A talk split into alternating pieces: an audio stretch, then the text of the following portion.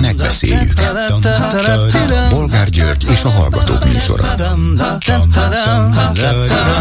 A műsor telefonszámai 061 387 84 52 és 061 387 84 53. Jó napot kívánok a Klubrádió mikrofonjánál, Bolgár György. Mai műsorunkban beszéljük meg, hogy Orbán Viktor a sajtóból értesült a kegyelmi botrányról. Ezt állította a mai kormányinfóján Gulyás Gergely, a miniszterelnökséget vezető miniszter. Ha ez így volna, akkor íme itt az újabb bizonyíték arra, hogy milyen óriási szükség van a független médiára, hiszen a 444 közreműködése nélkül sosem derült volna fény erre a véthetetlen ügyre, amely miatt Gulyás szerint is jó okkal helyesen mondtak le a felelősök. Mi lenne szegény Fideszből a tőle független média nélkül? Maradna a bűnben? Bele sem merek gondolni. Hát önök? Természetesen csak ezzel kapcsolatban vagyok kíváncsi továbbra is arra, hogy az Orbán rendszer eddigi legsúlyosabb válságának vagyunk-e tanúi, vagy mindössze egy-két olyan hibának, működési zavarnak, amit Orbán gyorsan le tud választani magáról. Gulyás ma délutáni erőtlen, bizonytalan, gyenge hangjából nem a magabiztosságot éreztem ki. Abban viszont feltűnően határozott volt, hogy változatlanul nagyra becsüli, tiszteli, Balogh Zoltánt, és töretlenül bízik a református püspökben, akit igen, kiváló püspöknek tart. Maradhat a helyén, ha a köztársasági elnök az ő tanácsát is elfogadva megbukott? Minden esetre ő maga, mármint Gulyás, addig marad egyházkerületi jogtanácsos, ameddig Balog marad a helyén. Lehet, hogy egyszerre ketten távoznak? el se tudom képzelni. Mit gondolnak aztán a ma estére tervezett tüntetésről? 5000-en, 50 ezeren vagy 150 ezeren lesznek. És mit fognak követelni? Nyilván ezek most a fő kérdések itt Magyarországon, de ma egy szibériai börtönben meghalt Alexei Navalnyi, a legismertebb és legbátrabb orosz ellenzéki politikus, aki megmérgezése után is képes volt visszatérni Oroszországba, bár tudta, hogy mi vár rá. Gyurcsány Ferenc a Facebookon azt írta, hogy Putyin megölte ellenfelét, az orosz elnök gyilkos. Tudom, milyen egy ilyen emberrel kezet fogni, lakásomban fogadni, folytatta Gyurcsány. Egy olyan emberrel, aki később gyilkos lett. De arcpirító szégyen, hogy a mai magyar kormány egy gyilkos szörnyetek barátjává szegődött. Ha tudni akarjátok, milyen egy gyilkos barátjának lenni, kérdezzétek meg a magyar kormányfőt, tanácsolja Gyurcsány Ferenc. Kérdeznénk persze, de egyelőre hiába. Telefonszámaink még egyszer 387 84 52 és 387 84 53. Háló, jó napot kívánok! Jó napot kívánok!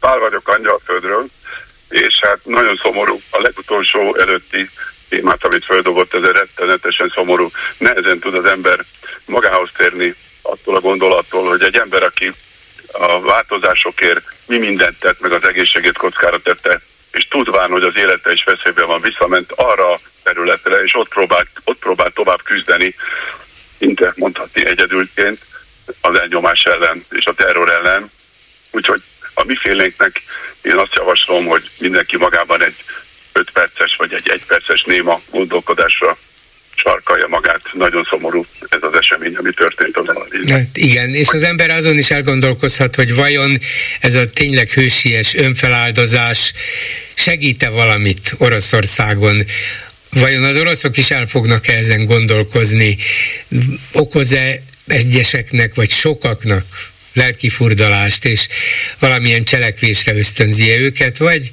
őt is besorolják a sok olyan önfeláldozó hős mellé, akik nem tudtak változást elérni abban a hatalmas országban.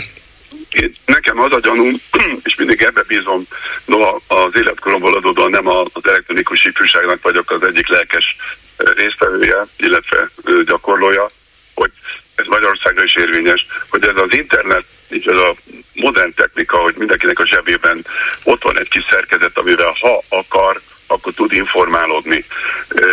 És, és olyan területről is tud informálódni, ami érdekli, vagy ami még soha nem hallott, azt is esetleg meg tudja keresni, rá tud keresni, ha csak egy kis foszfánt hallott valamiről, és, és ha érdekli, akkor ezt a tudását ki tudja teljesíteni. És én ugyanezt érzem Oroszország esetében. Borzalmas nagy terület, hihetetlen világ legnagyobb országa, de nyilvánvalóan működik az internet, és ezek a hírek bármilyen formában, a legtávolabbi pontra nyilván eljutnak, és ott is vannak másképp gondolkodók, biztos vagyok benne, hogy vannak másképp gondolkodók, és nem hinném, hogy ez nyom nélkül fog el, ebben a hatalmas országban nem fog ez nyom nélkül eltűnni ez az ember ennek a neve, és hogyha lesz ott is valaha egy békésebb, jobb átmenet, akkor biztos, hogy egy nagyon-nagyon komoly emlékezés lesz erre az ember, aki nagyon sokat tett a saját cselekedetével. Igen, De picit a másik témáról is szót ejtesek. A, a hazai, hogy úgy mondjam, nylon keresztény társulatról én csak azt tudom elmondani, hogy nem tudom, hogy hány lepelnek, vagy hány rétegnek kell eltűnni erről a társulatról, hogy mennyire álszent módon próbálnak bebújni az egyébként tiszteletre méltó vallás gyakorlás és a valódi vallás gyakorlók szemében szeretnének úgy tündökölni, hogy ők az egyedüli megváltók. Úgyhogy én e- erről csak ennyit szerettem volna mondani, hogy én úgy érzem, hogy ez a kurzus, ez egy nejlon keresztény kurzus, és erről továbbra nem is szeretnénk beszélni. Ami viszont sokkal jobban érdekes és izgalmas, az az, hogy ma a hősök terén vélhetőleg, és a korosztályt is tekintve szerintem a kb. 40-45-ig tartó korosztály fogja magát képviseltetni, különösen tekintve, hogy a résztvevők és az előadók mind kiváló egyrészt előadóművészek, kiváló hétköznapi emberek, kiváló civilek, szakmájuknak kiváló emberei, és ha ezek, ezek az emberek össze tudják gyűjteni egy, egy mondjuk egy enyhe és a mi félénknek elfogadható tiltakozása, mert ugye a mi félénk az nem fog kockakövet dobni egy tüntetésen a kirakatba, vagy a rendőrnek a sípcsontját nem töri el egy vasrúttal, a mi oldalunkon ezek a gondolatok, ezek elvetendők, szeretnénk demokratikus úton elérni egy változást, és hogyha első lépésként az én gyanú szerint akár 200 ezer ember is össze fog gyűlni, mert ez egy nagyon-nagyon komoly civil tél egyelőre, hogy a hangukat hallassák. De ugye itt a fölkérdés, amit a kedves szerkesztő mindig föltesz, hogy igen, eddig, és akkor hogyan tovább, mit lehet még tenni? Ez egy civil kezdeményezés, és azt viszont egészen biztos vagyok benne, hogy tudomásul kell venni, hogy egyszer csak eljön egy pillanat, hogy a civilek az, a nyilvánosság előtt szereplésükkel, küzdelmükkel át kell, hogy léptenek egy Rubikont. És ez a Rubikon az, hogy a magyar jogrendszerben az esetleges rendszerváltást csak valamiféle politikai úton lehet elérni parlamentbe, csak politikai pártok juthatnak be. Mindig emlegeti a bolgár úr, hogy hogyan tovább és miként. Itt kéne összeszorítani a fogát, magyarul a tiltakozóknak, itt kell összeszorítani a fogát. Az a kevés, néhány száz parlamenti ellenzéki politikusnak összeszorítani a fogát, és közös, valamiféle közös célt meghatározni, egy szemét meghatározni, hogy ki mögé állnak be, mert ha ez hiteles, akkor ezek a civilek idézelben mondom kinyugva nyilván részt fognak venni, akár politikai okokból is ennek a rendszerváltásnak az elősegítésében, hiszen az eszközök elfogynak. Ott a hősök terén el fognak fogyni az eszközök. Nagyon klassz lesz, tartalmas lesz, minőségi uh-huh. lesz. Szóval azt mondja, hogy ez csak egy első lépés. Igen, és mi a mhm. következő? Hát megint összegyűlnek mondjuk 500 ezeren, ez a rendszer soha nem fog meghajolni ilyen típusú tiltakozásra. Hát azért szívesen látnám azt az 500 ezeret, és akkor megnézném, hogy hajlik-e, hajlik-e egy kicsit a rendszer. Igen. Egyelőre nem tartunk ott. Igen, és még egy, ha szabad, egy nagyon furcsa párhuzamot szeretnék vonni, biztos mindenki sokszor látta már a televízióban, természetfilmekben, hogy a, ezek a afrikai ö, állatok, ezek a gnúk, ezek hatalmas csordába kettészelik Afrikát, és mennek a maguk útján, keresik a, a friss élemet. Én nagyon furcsa lesz, amit mondok. Én úgy érzem, hogy ez a glúcsorda az a 10-15 vezetőjével, amik ugye körbe öleli ezt a csordát és óvja, védi a vonulás alatt, még legerésznek, és vonulnak a következő helyre. Ez pontosan olyan, mint az ellenzék. Van néhány vezető, a, a, a legelők, a dúslegelők, a nyugalom, az a parlament, és, és folyik a, a, a, az egyszerű hétköznapi parlament élet nagy kockázat nélkül. De eljön ez a pillanat, amikor elérkeznek az a bizonyos folyóhoz, ahol a következő élet ciklusukban táplálékhoz kell jutniuk. És ilyenkor mi történik? Ez az öt felelős hogy mondjam, területvezető, akik úgy óvják körbe-körbe ezt a csordát, ezek valamilyen úton módon az ösztönükre hallgatva jelölnek egymás között egy-két olyan vezetőt, akire az egész csorda hallgat, és ők maguk belevetik magukat a folyóba, hogy biztosítsák a krokodilok között uh-huh. a biztos átvonulást, még az életük árán is, és ugye ez egy nagyon szigorú, hogy mondjam, áldozat, de a politikusok között is, az ellenzék között is pont ilyennek kéne történni, hogy valaki kik adják, adják föl a saját nevüket, és próbálnak egy nagyon közös él felé uh-huh. menni, úgyhogy csak tudjanak a civilek mögéjük csatlakozni. Értem, és értem. És tan, taj, tanuljunk a gnúktól, hát ez is valami. Az abszurdum, igen. igen. Köszönöm szépen, viszont hallásra. Szép napot. A telefonnál pedig Gáspárik Attila, színész, rendező, média szakember, a Marosvásárhelyi Nemzeti Színház volt igazgatója. Szervusz Attila! Szervusz Gyuri, üdvözlöm a kedves hallgatókat is! Aki kiadott egy felhívást a Szólás ideje címmel, hogy minél többen erdélyi magyarok, akik itt vannak, vegyenek részt ezen a ma estére tervezett tüntetésen. Miért gondoltad, hogy erre szükség van, és akkor rögtön megkérdezem azt is, hogy miben reménykedsz, hogy mennyien vannak, lesznek azok az erdélyi magyarok, akik éppen itt vannak, vagy már jobb, jó ideje itt élnek, és úgy érzik, hogy ez az ő ügyik is. Nézd, Erdély legnagyobb magyar városa Budapest. Ez, ez tény. A legtöbb erdélyi magyar Budapesten él. Másrészt ezt többen írtuk ezt a, a Szólás ideje című röpsatunkat, olyan erdélyi magyar emberek, főleg értelmiségiek, akik nincsenek megelégedve. Még az ellenzék részéről való erdélyi képpel sem. Tehát minket sokszor szokott bosszantani az, hogy Magyarországot már Románia is megelőzte. Hát mi becsületesen próbálunk dolgozni ezen a dolgon. Miért, miért mindig egy ilyen pejoratív dolog volt, de most, ami igazából kiütötte nálunk a biztosítékot, az az, hogy ez a, ez a hihetetlen botrány, ami felszínre került ma Magyarországon, megint úgy indult, hogy egy erdélyi ember miatt most megbukik egy államelnök. És azt hiszem, hogy ebben az ügyben az erdélyi szál tényleg elhanyagolható, vagy nem releváns. Mondhattuk volna azt, hogy egy férfi miatt, vagy mondhattuk volna azt, hogy egy tanár miatt, pont annyira nem releváns. Ez egy felháborító dolog, és nagyon felháborodtunk, amikor a bőjte botrány, a bőjte Csaba botrányok is voltak, és, és kár, hogy nem szólaltunk meg akkor is. Mi abban reménykedünk, hogy, hogy a mai Magyarországon az ellenzék is, de a kormánypárti szimpatizánsok is észreveszik, hogy a mi entitásunk az önálló. Mi magyarul beszélünk, a magyar kultúra részei vagyunk, de gazdaságilag máshol adózunk, és ne keverjük össze ezeket a dolgokat. És minden európai ember, a, lengyeltől a bolgárig, a, a hollandtól a portugálig ma a, a hősök terén kell legyen legalábbis lélekben, mert gyerekekhez nem nyúlunk, még semmilyen szinten, tehát nem, nem akarok itt hasonlatokat mondani, mert nagyon sokan mondták. És úgy gondoltuk, hogy ha Magyarország szellemi potenciálja ma oda összpontosul, mi is, mi is megpróbáljuk ezen az érzelmi szálon, az erdély érzelmi szálon szólni azoknak, akiket oda vetett az élet, vagy, vagy ott keresnek boldogságot, hogy legyenek ott, legyenek jelen, és és mondják el a véleményüket, hogy, hogy ebben is normális emberek élnek, akik féltik a, a gyerekeket, és nem szeretik, hogyha teszik.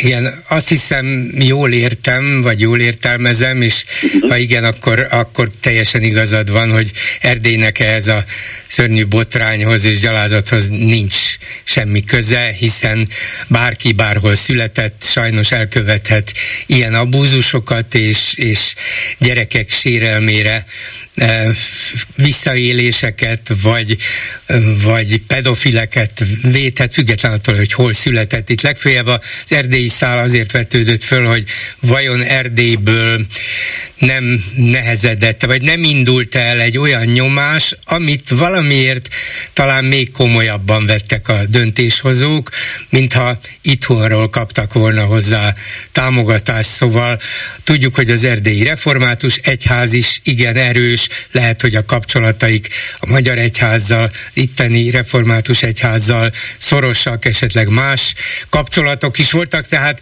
e- Erdélynek talán csak ilyen nyomatékosító szerepe abban, van, hogy ki hol született, és miért ettől követett volna el bűnt, hát persze, hogy nem.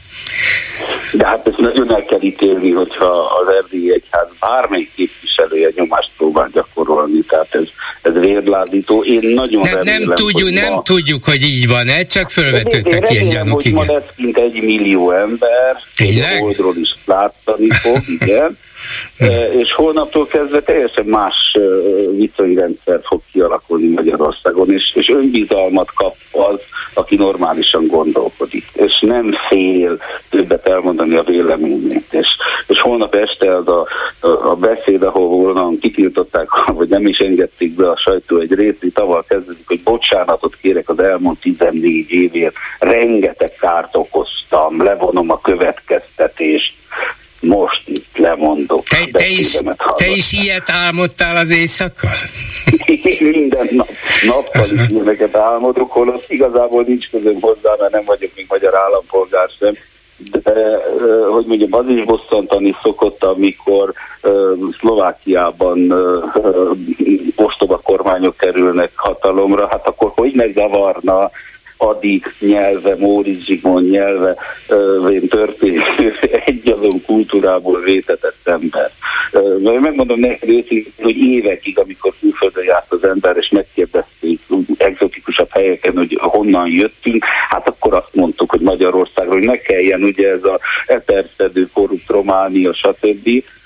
Ma már, ma már nem mered azt mondani, hogy Magyarországról jött, azt mondod Románia, és megveregetik a vállalat. Nagyon furcsán változtatható. Nagyon. Van arról valamilyen ismeretet, hogy a ti felhívásotokra hányan és hogyan reagáltak? Visszajelzések vannak? Milyenek? Hogy, hogy hányan nem tudom, de azt tudom, hogy nagyon sok becsületesen élő erdélyi, magyar, budapesti, magyar ember válaszolt messengeren, e-mailben, megköszönte szépen, hogy ezt a gesztust megtettük, és ott lesznek ma este közöttük művészek, tanárok, nagyon sokan is. És nagyon-nagyon jól esett ez a, ez a szolidaritás, és én biztos vagyok benne, hogy a, a normális része van többségben. Mert az a feltételezés lehet, hogy alaptalan, de valahogy ez az ember benyomása, még az újságíróé is, hogy hát az erdélyi magyarok Erdélyben is, de akik idejöttek át, itt telepettek le, még azoknak a nagyobb része is valamiért Orbán Viktorhoz és a Fideszhez kötődik, vonzódik, őket tartja az igazi hát, magyarok képviselőjének. Ők látszottak jobban. Tudom, Vargazsi Andrástól kezdve sokan, sokan vannak erdélyiek, de mindig arra gondolom, hogy Tamás Gáspár Miklós is erdélyi volt, és Tompa Andrea is erdélyi most is, és Dragomán György is erdélyi, Szabolti Anna is erdélyi, és levegővétel nélkül kb. 15 percig tudnám sorolni azokat a, az erdélyi származású vagy erdélyi embereket, akik nagyon sokat tettek hozzá a magyarországi kultúrához, gazdasághoz.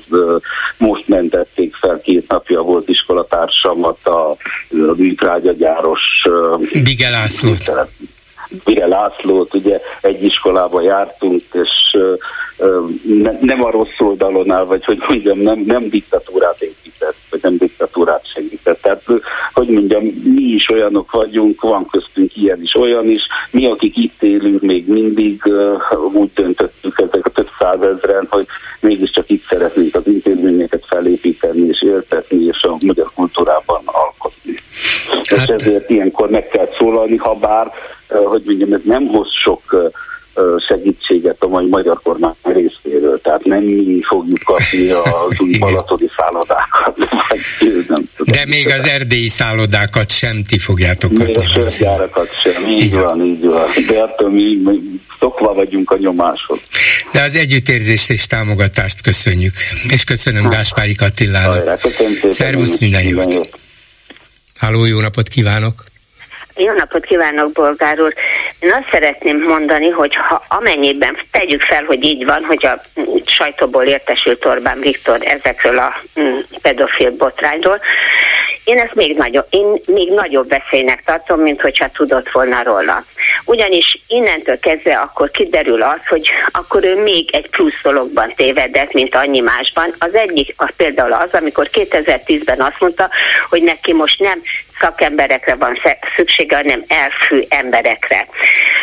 Hát akkor itt egy óriási tévedése van, mert le lehet látni, hogyha nem szakemberekkel dolgozik, hanem ilyen elf, elfű emberekkel, akkor az, ugye azok nem tudnak önállóan gondolkodni, rossz döntéseket hoznak, mert nem értenek hozzá. Tehát itt akkor tulajdonképpen itt nem csak Novák Katalin volt, és akkor innentől kezdve nem mondhatjuk azt, hogy Novák Katalin egy okos nő, mert, mert Szóval én véleményem szerint az, hogy most egy pedofilban a résztvevő embernek nem adok kegyelmet, ehhez nem kell olyan, szóval ehhez nem kell egyetemi diploma sem. Tehát ez egy egyszerű, mint látjuk vidéken is, egy egyszerű falusi ember is megérti, hogy ez, ilyet nem, ilyet nem, nem adok neki kegyelmet. De nem csak Novák Katalinnak, ezek szerint Novák Katalin így gondolta, Varga Judit szintén így gondolta, és még az a sok szakember, aki ugye fölterjesztette Novák Katalin, mert nem úgy volt, hogy Novák Katalin elkezdett kotorásni és megtalálta ezeket, hanem elépülték. Tehát ezek az emberek abszolút buták, ostobák, mert egy ilyen egyszerű dologban ekkorát tévedni, ez egy oltári nagy hiba, tehát Orbán Viktor nagyon-nagyon rosszul gondolta azt, hogy az elfű emberekkel el tudja vinni e, ugye sikerre az országot. Na most hát innentől kezdve én várom azt, hogy ő akkor most látja, hogy ezek nem, tehát fogja magát és elkezdi, ott elkezd vérengzeni, mert én az ő hely, én ha ezt csinálták volna, én úgy rúgom ki őket valamennyit, nem csak a Novák Katalin, hanem mi, ott mindenkit, aki egyáltalán eszébe jutott, hogy Novák Katalin elé felterjeszte ezt az ember, hogy tokostul vitték volna ki az ajtót. De nem egyet, hanem az összes többit. Na most Ugye én egyelőre úgy látom, hogy Novák Katalin lett Orbán Viktor által elbocsájtva, mert Varga Judit magától lépett vissza, Hát azért ez biztos, hogy nem ilyen egyszerű, magától jelentette be, de Novák is magától jelentette be. Én biztos vagyok benne, hogy ebben a miniszterelnöknek nagyon is közvetlen szerepe jó, volt. Jó, akkor jó, tegyük fel, hogy akkor ő neki közvetlen.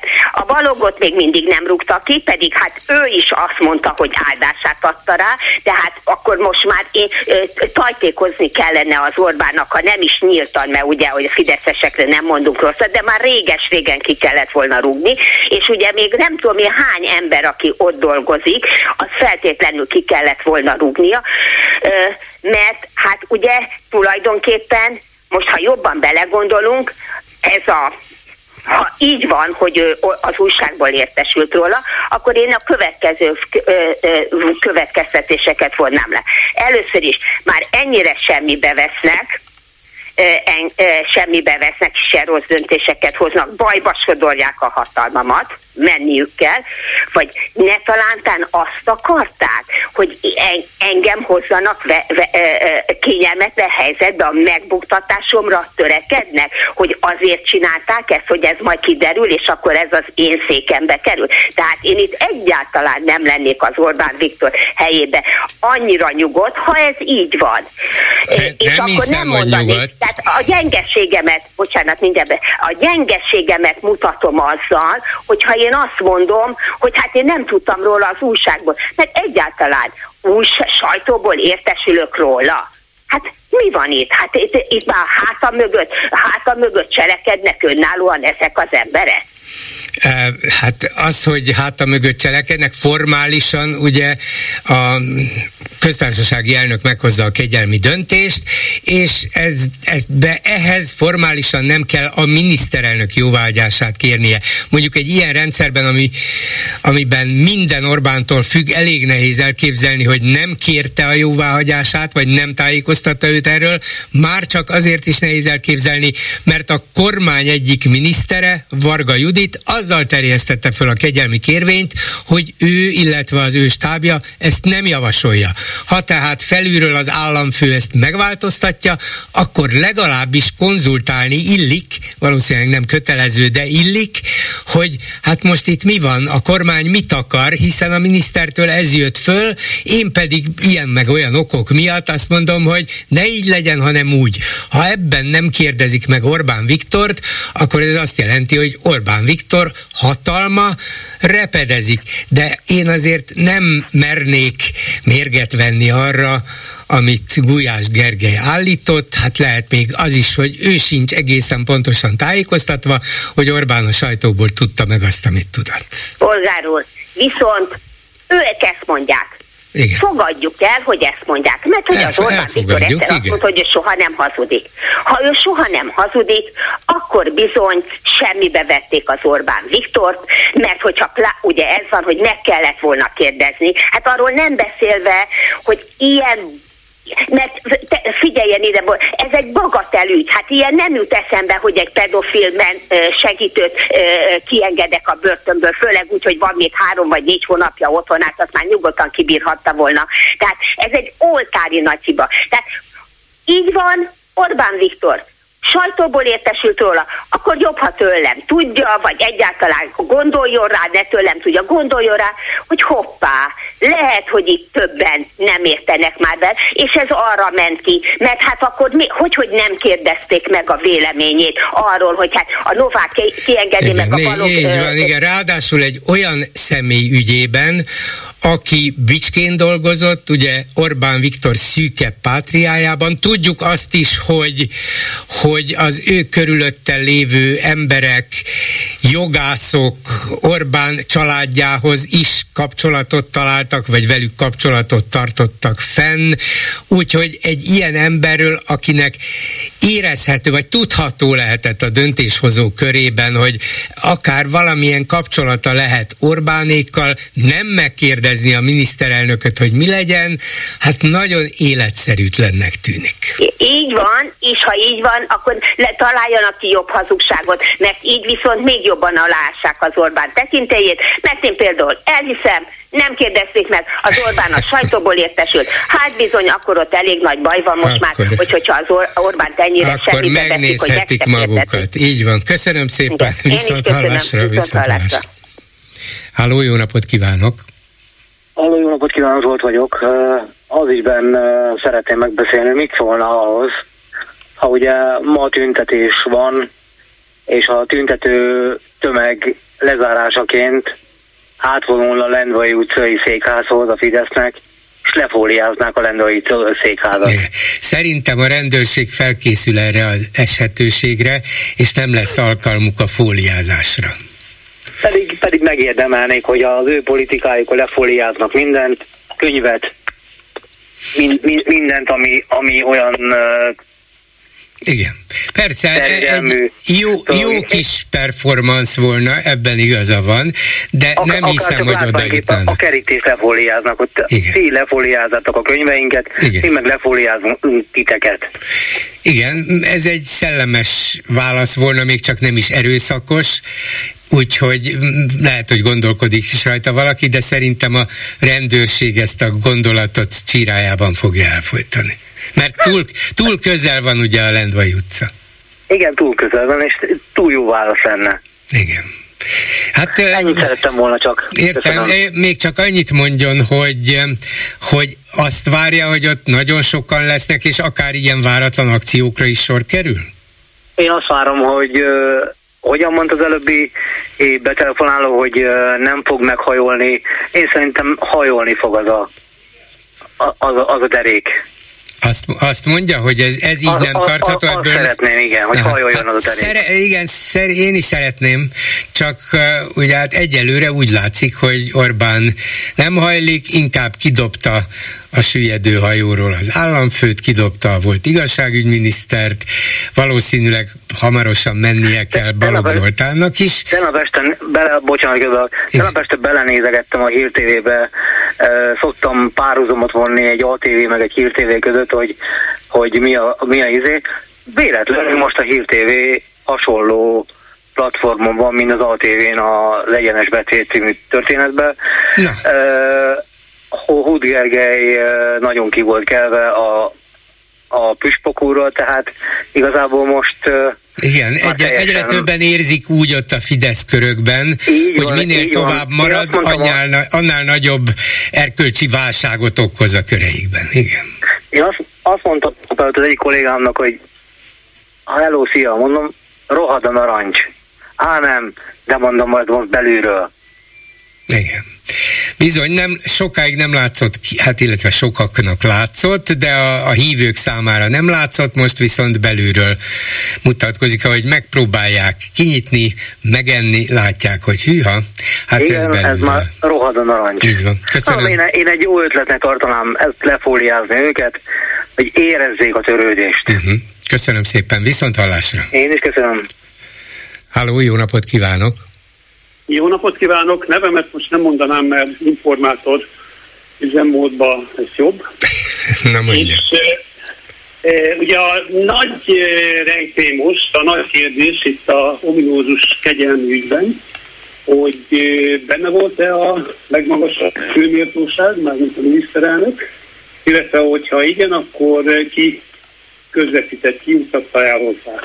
És itt fura módon nekem van egy bicskei ismerősöm, és most az a javaslat, hogy a kutatási munkát hosszabbítsuk meg bicskéig, mert hogy ott állítólag az a közmegegyezés, kocsmai, illetve piaci beszélgetésekben, hogy van egy olyan szereplő, aki eddig még nem merült föl, Konkrétan a hármas számú EVK képviselője, aki már több ciklusban megnyerte bizonyos tézét, miután gyanúsított, most nem mondanám a teljes nevét, e, mert hogy ő e, közvetlenül be van kötve a miniszterelnök közül, rengeteg minden olyan dolgot intéz, ami nagyon fontos a, a legfontosabb embernek. Többek között a válvölgyi beruházásokat, e, legyen a csatorna, út, stadion, akármi.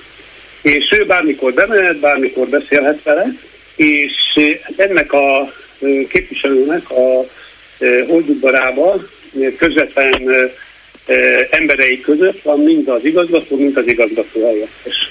Mhm. És eddig, eddig ezt nem nagyon vettem komolyan, vagy emiatt nem mertem volna így biztosra venni. Most viszont pár napja történt egy olyan dolog, ami ezt a verziót erősíti, ugyanis elkezdték összedni azokat a fényképeket, illetve bejegyzéseket, amikkel ez a bizonyos képviselő együtt mutatkozik az igazgatóval, igazgató helyettessel, illetve a képviselő a miniszterelnökkel. Uh-huh. Úgyhogy ez, ez valószínűsíti mindazt, amit a DK kezdett el mondogatni, hogy itt a, személyesen a miniszterelnök döntött, és Szerintem hiteles ez a e, feltételezés, hogy ez a láncem, ez a bizonyos képviselő. Igen, hát könny, könnyen lehet, meg az is lehet, hogy ez csak egy feltételezés, jól hangzik, vannak mellette szóló érvek, de itt mindig bizonyítékok kellenek, úgyhogy ha vannak valóban az igazságügyi minisztériumban olyanok, akik név nélkül ezt um, sugalták a DK-nak, vagy hajlandók voltak elmondani, akkor előbb-utóbb a dolgokat az dönti el, hogy lesznek-e olyanok, akik ezzel előmernek állni nyíltan, és bizonyítékuk is van rá. Mert ha hát van... Egyrészt, egyrészt a bizonyítékokat most tüntetik el a... Hát az, hogy valaki fényképpen együtt mutatkozott, még ha Orbánt lehetne látni ezzel a kegyelmet kapott emberrel, az se bizonyíték, csak annyi, hogy ismerte. De ilyen hát, képet nem láttam, de, de ha lenne ilyen, még az se bizonyíték az ügy, ügyben. Így van, így van, sok olyan kép van egyébként, ahol tehát ez a képviselővel együtt fényképezkedik, disznóval felavatástól kezdve. Hát a képviselő az végül is Fideszes képviselő, hát azt jól ismeri, ja. persze, azt tudjuk. Illetve gondolom látta a Bolgár úr is a keresztapa filmet, ahol keresztapa fogadja folyamatosan a család tagokat, és akkor ott dúzsolnak és elmondják azokat a óhajokat. Hát ez egy jogos feltételés. Szerintem, hogy ilyen alapon került be a nős igazgató és igazgató helyettes is a igen, a feltételezések mind jogosak, nem alaptalanok, akár életszerűek is. Itt azonban biztos, hogy egyértelmű bizonyítékokra van szükség, mert addig csak játszhatunk ezzel a gondolattal, meg amazzal a feltételezéssel, de akkor, akkor lesz a dolog eldöntve, hogyha bizonyíték is előkerül. Ez így van. Másik dolog, hogy a mai másik tüntetésre, a tüntetéseinkkel általában az a gond, hogy vége van, nincs semmiféle konkrét akcióterv vagy továbblépési cél, és remélem, hogy a cél az az lesz, hogy valamilyen formában felülvizsgálni a gyermekvédelmi intézményrendszert, ezzel kapcsolatos eljárásokat, illetve részletesebben kivizsgálni, hogy mi is történt. Hát nézze, ez egy Hoppá, még annyit azért, bár a hallgatóval megszakadt a kapcsolat, elmondanék erre, hogy hát ha ez lesz a tüntetés fő követelése, az nagyon rendben van, biztos, hogy ez is felülvizsgálatra és átalakításra szorul, de nem ettől rossz a rendszer, hanem ezer más dolog miatt is, és ahogy a dolgok szervezve, uralva vannak, attól rossz alapjában a gyerekvédelmi rendszeren még ez a ez az egyébként pártállami rendszer is tud változtatni, még értelmes irányba is. Végül is nem csak rosszat csináltak az elmúlt 14 évben, volt köztük akár helyes is és támogatható is, szóval ilyen kérdésekben lehet értelmesen is változtatni, reméljük, hogy meg is teszik már a gyerekek érdekében, de nem ez a rendszer fő bűne, csak ebben az ügyben, ebben a botrányban vált világossá sokak számára, hogy ez a rendszer ilyen ilyen módon működik, és ráadásul mélyen erkölcstelenül. De köszönöm szépen, és itt van a vonalban Gábor György, vallásfilozófus, egyetemi tanár, szervusz Gyuri. Szervusz, köszöntöm a hallgatót. És az ügyről is kíváncsi vagyok persze, hogy mit gondolsz, meg elsősorban azért, hogy maradjunk a, a vallás és egyházak témakörében Balog Zoltán sorsáról, meg arról, hogy a református egyház hogyan intézi ezt az ügyet, amit legalábbis eddig tudunk, és lehet, hogy persze gyorsan végére fognak járni, ellentétben az előző próbálkozással. Tehát nézve azt, ami itt a református egyházban történik, Szerinted mi lehet az egyház számára a legkedvezőbb és legmegnyugtatóbb megoldás, hiszen biztos ott is nagy felbojdulást okozott. Igen, erre igyekszem válaszolni. Arra kérlek, hogy tegyél lehetővé nekem két mondatot, Hármat amit is. a mondanék, ugyanis most egy-két órával ezelőtt érkezett a hír, hogy Alexei Navalnyi 47 évesen Putyin börtönében meghalt. És ezt én azért tartom fontosnak most szóba hozni, mert az elmúlt időszak, az elmúlt egy hét során láthattuk azt, hogy a Fidesz a bűnpártolásban is az élen jár.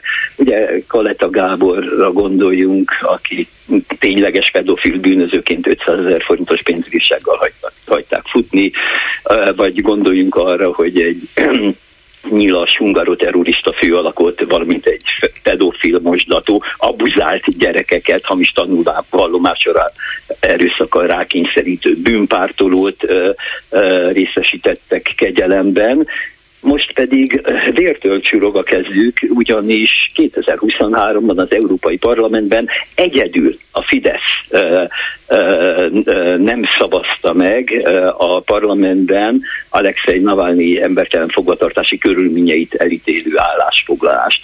Ez világ szégyene, és azért ez újra el kell, hogy gondolkoztassa az embereket. Köszönöm ezt. Igen, a te, egy vagy teljesen, teljesen igazad van. Én is előhoztam a témák között, mert ez, ez erkölcsi és világpolitikai jelentőségű egyszerre, ráadásul egy olyan világpolitikai tragédia, amiben a magyar kormánynak is sajnos bűnös szerepe van. van. Annyiban, van. hogy valóban a gyilkossal parolázik. Egészen pontosan ez történt. Na most a kérdésedre visszatérve, 2016-ban, ha jól emlékszem, tehát az alaptörvény elfogadásának az ötödik évfordulóján, vagy a körül, Balogh Zoltán egy nyilatkozatában arra hívta fel a figyelmet, hogy az alaptörvény ugye Istennel Isten nevével kezdődik, Isten áld meg a magyart, és hozzátette azt, hogy ilyen alkotmánya csak kevés nemzetnek van, mert, mondta Balogh Zoltán, ha valami fölé odaírjuk Isten, Isten nevét, annak következménye kell, hogy legyen, Isten neve zsinórmérték, mérceként szolgál. Na most én kérdeném azt, hogy a bűnpártolás, tehát ahogy az előbb is mondtam, abuzált, megerőszakolt kiskorúak elleni bűncselekmény eltussolása, pártolása, vajon milyen zsidó mértékű szolgál mondjuk egy zsidó-keresztény rendszerben, egy zsidó-keresztény értékvilágban. Ugye arról van szó, hogy nyilvánvalóan semmilyen zsinór mértékű nem szolgálhat, csak a, a, a legkegyetlenebb, legsúlyosabb, legundorítóbb bűncselekménynek egyikét emlegetjük. Ám itt nem az Isten neve írta felül az értékrendet, hanem a, a politikai elkötelezettség.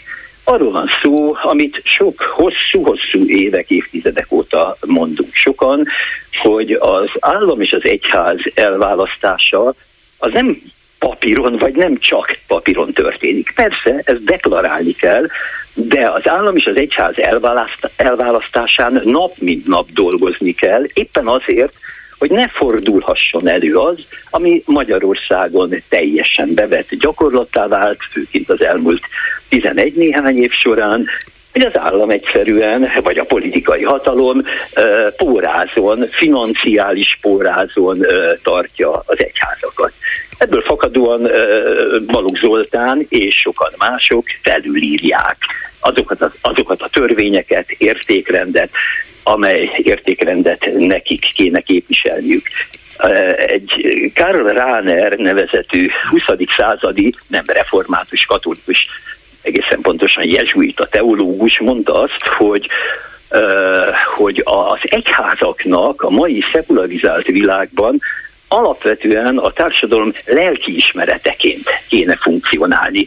Úgy is mondhatnám, sőt, ő is így mondta, hogy minden helyzetben bizonyos ért, akár ki van éppen hatalmon, bizonyos értelemben ellenzéki szerepet kell betölteni, mindig a lelkiismeret szavára kell hivatkozni. Na most ez csak abban az esetben történhet meg, hogyha az egyház autonóm intézmény, független, büszke autonóm intézmény, valahogy úgy, ahogy ezt a 19. században a legkiválóbb magyar gondolkodók, mondjuk Deák Ferenc elképzelte, aki szabad egyház, szabad államban prog- nevezetes programmal állt elő, és ami ezt a szeparációt jelentette. Ahol ez nem történik meg, ott az állam, a politikai hatalom úgy él vissza a hatalmával, a különböző jogköreivel, a pénzügyi zsarolással, ahogy akar, illetve hogy ez Magyarországon. Na de hát ezt a Fidesz, igen, Fidesz remekül észrevette, végül is az egyházak a, a pártállami rendszer idején ki voltak éheztetve, el voltak szegényítve, hát ott aztán minden értelemben az államtól és a párttól fügtek, és az um, tartotta őket hát valamiféle szoros pórázon persze, a Fidesz pedig rájött arra, hogy hát ezek az egyházak sok mindenre jók, sok emberhez eljutnak, sok ember tudnak befolyásolni, ha én egy kicsi, vagy annál a kicsinél jóval több pénzzel tartom őket függésben, hát akkor az nem kényszerítés, az csak segítség, ők boldogok lesznek, hálásak, és cserébe az én dicséretemet zengik, ha éppen erre van szükség, és hát láttuk, hogy volt erre szükség. Szóval ez egy jól bevált politikai modellnek látszik, ami a párt, a kormány számára is jó, meg úgy látszik, hogy az egyházaknak is jó volt mindeddig. Mi a baj ezzel most? Így van, egészen pontosan, vagy más szavakkal fogalmazva, a politikai hatalom az egyházakat politikai erőforrásként használja a dolog minden vonatkozásában. Na most ugye az egyik probléma az az, hogy Balogh Zoltán, aki református püspök, egy, még egyszer mondom, egy gyalázatos bűncselekmény mellett, hiszen egy pedofil, a pedofil bűncselekményt eltussolni igyekvő ember az gyakorlatilag ugyan, ugyanolyan gyalázatos bűncselekményt követel, és ezt nem, nem csak én mondom, mondjuk jó, hát református, talán de talán ebben a vonatkozásban elfogadja a Ferenc pápának is a hasonló kijelentését, aki a legkeményebben próbál fellépni ugye az ilyen bűncselekményekkel szemben, tehát az eltusolás bűncselekményéről van szó. Szóval uh, itt ugye a saját egyházával, egészen pontosan a saját egyházának a csodálatos hagyományával fordult szembe, azzal a hagyományjal, amelyet mégis egykoron azok a hitsorsosai uh, hoztak létre, akik a saját értékrendjük, eszméjük és Istenbe vetett hitük alapján ment ragaszkodva értékrendjükhöz, mentek a mágiára. De vajon miért csinálta ezt? Tehát ezzel Balogh Zoltán nyilvánvalóan tisztában van, és ráadásul politikailag is tapasztalta, hogy azt nem mondjam, hogy dörzsölt, hát öt évig miniszter volt, minden tud arról, az, arról is, hogy mi lehet egy ilyen ügynek a következménye, ha nyilvánosságra kerül, de nyilván azt gondolták, hogy soha nem kerül nyilvánosságra, de érezhette ennek minden, minden veszélyét, emberileg, vallásilag, politikailag, mégis belemegy ebbe? Van valami feltételezésed arra, hogy hogy lehetett ez? Én nekem arra van feltételezésem, tehát ezt nagyon nehéz megválaszolni ezt a kérdést, nyilván ezt ő tudja, ezzel neki kell, vagy kéne elszámolni, annál is inkább, mert akkor engedek, hogy mondjuk Calvinnak, hát ő maga is kálvinista, a, a főművéből idézek egy gondolatot a keresztény vallási rendszeréből, ahol Calvin azt mondja, és hát én gondolom Balogh Zoltán azért mégis a saját klasszikusát ismeri, annak a főművét. Azt mondja, hogy a bűnbánat lényege az, hogy előbbi gondolkodásunkat letéve újat öltsünk magunkra. Na most ő ugyan elmondta azt, hogy ő támogatta ennek az embernek a felmentését, és azt is elmondta, hogy hibázott. Az előbbi gondolkodását letette, úgy tűnik, de fogalmam sincs, hogy mi az új gondolkodás, amit ugye eh, Calvin előír, eh, vagy javasol. Na most azt gondolom, hogy tehát, hogy ezt miért tette, erre, erre én nem tudok válaszolni. De arra, Val- valamilyen válaszolni. emberi gyarlóság lehet mögötte, de vajon ez, micsoda? Nyilvánvalóan sok minden. Balogh Zoltánnak nem ez volt az egyetlen furcsa tette, cselekedete vagy kijelentése, hát nem akarok itt most sok más mindent belekeverni ide, de hát azért emlékezünk vissza arra, hogy ő volt az, nem tudom, hogy miért mondta azt annak idején, amikor az a borzalmas, talán ha jól emlékszem, 2017-es olaszországi autóbaleset történt, ahol, ha jól emlékszem, 16 gyerek, gimnazista korú gyerek égett a buszban, és amikor erről tartott egy sajtóértekezletet, ott a tűzkeresség szót hozta, a tűzkeresség fogalmát hozta szóba, minél gusztustalanabb, undorítóbb szófordulatot én így nem tudok elképzelni. Nem is akarom ezeket mondani, én arra gondolok, hogy, hogy most a Fidesz oldalán, a hatalom oldalán Balogot azért nem szeretik annyian, és azért érte őt oly sok támadás, mert annak az oldalnak viszont az volt az elleni érdeme, érdeke, ahogy egyébként elemi érdeke volt Novák Katalin és Varga Judit lemondása is, pontosabban lemondatása. Tehát az volt az elemi érdeke, hogy ha Balogh Zoltán is kiáll és lemond, ezzel azt a, azt a, a látszatot kelti, hogy tulajdonképpen ő volt itt a kiinduló pont, a felbújtó, az egész ötletnek az elindítója. Így pedig változatlanul kérdés maradt sokak számára, hogy végül is ki az, akitől ez az egész dolog ered.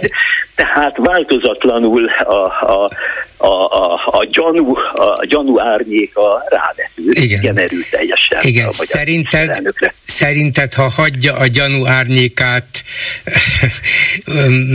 arra vetülni, akin van, szóval, és marad minden esetre a helyén Balogh Zoltán, akkor a református egyház, mint olyan be mocskolódik be őket is, hát a beárnyékolja ráadásul nem is jó kifejezés. Rájuk tapad ez az egész ügy, miközben itt Balogh Zoltánnak egy megmagyarázhatatlan rossz döntéséről, rossz befolyásáról, rossz tanácsáról, rossz eljárásáról és védhetetlen eljárásáról van szó, de ha ott marad a helyén, akkor az egyház fogja megjárni?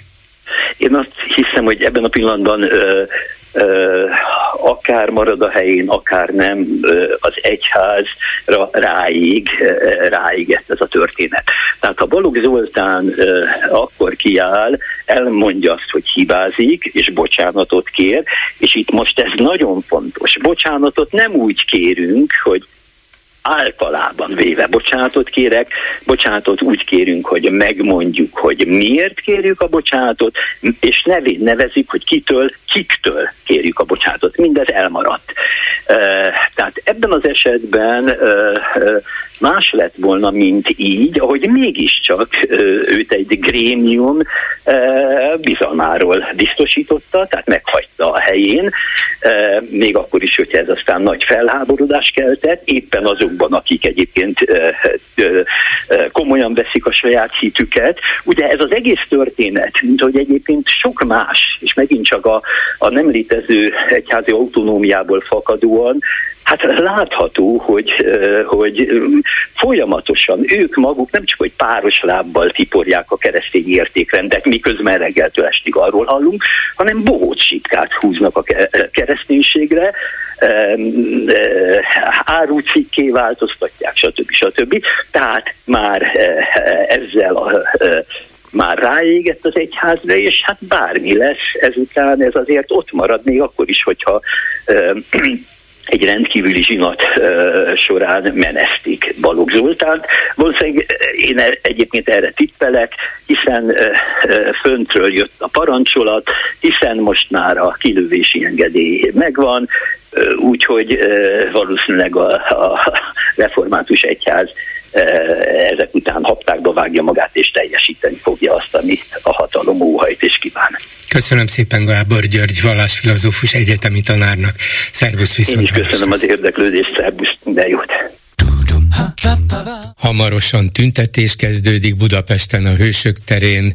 Az influencerek hívták ezt össze. Nem tudom, tudják-e mindannyian, hogy kik, mik az influencerek, a lényeg az, hogy különböző ügyekben próbálják befolyásolni a közönségüket, hallgatóságukat, és ez a közönség elsősorban a fiatalabbak közül kerül ki. Hát kíváncsi vagyok most, mennyire tudták, tudják őket befolyásolni, oda tudják-e vinni őket erre a tüntetési helyszínre, és tudják-e velük érzékeltetni, hogy miért is kell most itt lenni, miért kell tüntetni, miért kell a szavukat hallatni, és miért kell a jelenlétükkel megmutatni, hogy a kívánságaikért, követeléseikért hajlandók megjelenni, és valamiféle személyes elkötelezettséget is mutatni. Ez tehát a, tulajdonképpen a mai fő témánk, de hát természetesen nem feledkezhetünk meg Navalnyi haláláról, ez ugyan gyakorlatilag várható volt bármelyik másodpercben, hogy Putyin így nyírja ki a politikai ellenfeleit, ráadásul a jog álcája mögé bújva. Ó, hát csak elítélte őt a bíróság, ki tudja hány tucat évre, belehalt, hát Istenem, az elnök keze nem véres és valaki fölhívta a figyelmemet, hát ha nem ilyen szörnyű dolgok történnének, és nem ekkora belpolitikai válság volna Magyarországon, megemlítettem volna csak csak hát annyira más dologról van szó, meghalt Jakab Ferenc virológus professzor, akire biztos sokan emlékeznek a Covid időszakból. Ő volt az a pécsi szakember, egyetemi tanár, aki nagyon sűrűn, nagyon világosan, egyértelműen figyelmeztette a magyar társadalmat mindig arra, hogy mire vigyázzon, hogyan, mit tegyen az egészsége védelme érdekében, és, és igazán meggyőző, és világos, és egyértelmű volt. Saját magára nem tudott vigyázni, a Pécs Aktuál portál szerint öngyilkosságot követett el. Hát így van ez, amikor a legokosabb, legtájékozottabb, legértelmesebb emberek is, akik másokra tudnak és akarnak vigyázni, magukra valamiért nem tudnak. Úgyhogy emlékezni fogunk rá, mert ez egy nagy országos trauma is volt. És most egy betelefonálója szó. Jó estét kívánok! Jó estét kívánok, Margit vagyok. Parancsoljon. Két rövid megjegyzés, és akkor a harmadik, ez egy picit hosszabb lesz ennyi. De lehet, hogy, hogy még egy, egy, egyet még hozzáteszek a virológus orvosnak, az Isten nyugosztalja, ezt kívánom. A Katalinról csak annyit szeretnék mondani, hogy a sejemövet, vagy zsinort, ő tekerte saját maga anyagok köré. Ő tudta, hogy Orbánnál csak szép lehet, de okos nem. Hát úgy látszik, most nem is lehetett még szép sem. De vajon okos legalább annyira miért nem volt, hogy egy ilyen ügyben ha nem volt, ezt nem tudjuk. Egy ilyen ügyben, amelyikről tudta, hogy kényes, már maga az ügy kényes, pláne azok után kényes, hogy az igazságügyminisztertől jön föl a javaslat, hogy ne adjunk neki kegyelmet. Egy ilyen javaslatnak a megtagadása és meg a döntés megváltoztatása már önmagában olyan, hogy ilyen dologban érdeklődni kell. Hát ő, ő nem tud többet, mint Varga Judit, nem, nem, nem is bírálhatja tulajdonképpen fölül, mert éppen Varga Judit bírálhatta volna őt Igen. fölül, amikor visszamegy hozzá a döntés. Egy ilyen ügyben legalább annyira okosnak kellett volna lennie, hogy nem csak a tanácsadóját kérdezi meg, ha egyáltalán ő kérdezte, és nem a tanácsadó jelentkezett be, most Balogh Zoltánra gondolok, hanem megkérdezni a legfőbb hadurat. Hogy, hogy nem volt ennyire okos? Hát itt, itt sok elméletet lehet gyártani.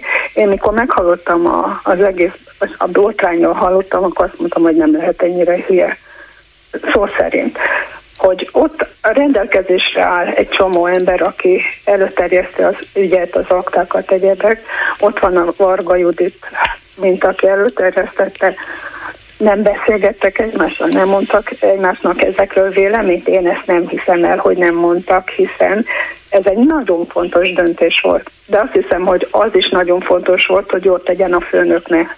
Na most a főnököt nem mindig lehet közvetlenül megkérdezni, gondolom én, hanem csak Hát át lehet sétálni, hát ők rend hát, beszámoltak arról, hogy átsétálnak az ja. egyik palotából a másikba. Hát de hogy ne, hát egy ilyen, ráadásul kényes ügyben biztos, hogy azonnal Jó. meg lehet kérdezni. Jó. Biztos. Én inkább azt mondom, hogy hogy valahogy úgy intézték a dolgot, hogy ez egy banális legyen, hogy, Persze, hogy ez biztos. El, hogy elmasszírozt, vagy nem is masszírozták, hanem hogy eltüntessék a nyomokat, Igen. hogy miért is veszélyes ez a dolog, hiszen rengetegen vennek át érdekébe, ugye a, annak az embernek, akiről e, ez a dolog szólt, aztán az, aki baráti körébe tartoznak, most tudjuk, hogy, hogy Bicskén és, és Erdélyben is milyen kialakult viszonyai van annak ennek a K.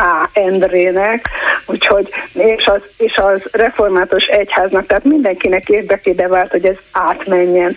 és ezt azt hiszem elfelejtette, vagy, vagy átsiklott a dolog felett. A másik pedig az, hogy, hogy lehet, hogy ő örült annak, hogy őt megválasztották, hogy Magyarország miniszterelnök, vagy elnök lett, köztársaság elnök. Ez egy nagyon nagy, nagy dolog egy nőnek, főleg abba, hogy ebbe a korban, amikor kevés ember van a kormányban, főleg nő, kevés nő dolgozik a kormányhivatalokban olyan felelős posztokon, ahol tényleg tudna dönteni és befolyásolni, és akkor ez a nő nagy lábba belelép, és még abba a kicsi dolgokba is, amit elértek eddig a nő, azt semmisé válik. Hát ettől én nem, nem, egyszerűen nem is értem a, a Katalint, hogy hogy, válasz, hogy dönthetett így, hogy ezt, a, ezt elvállalja. Ő én én titokban, jó, de azért önnek elárulom, elárulom Igen? Eh, és még akkor a Nyilván azoknak, akik a Fidesz központban eh, fölveszik az adásainkat és figyelnek, azoknak is elárulom, hogy én még titokban abban bízom, hogy egyszer csak előáll az igazsággal, azzal, hogy hogy is történt ez valójában, miért, milyen alapon, kinek a bíztatására, kérésére, tanácsára, akármiére döntött így, és, és hogy zajlott ez az egész, mert a lényegről, a végső dolog, a végső döntésről és annak az okáról még mindig nem tudunk semmit. Hát, nem ha előáll, hiszen, hiszen neki még lenne politikai jövője, akár ettől és ebből következően is. Én nem, én nem hiszem, nem hogy hiszem. fog. Megmondom miért. Így, így is... Naiv vagyok, lá... ezt elismerem persze. Hát, jó, így is lehetett látni, hogy végén, amikor leköszön, majdnem elsírja magát. Ez egy elég nagy sok volt neki.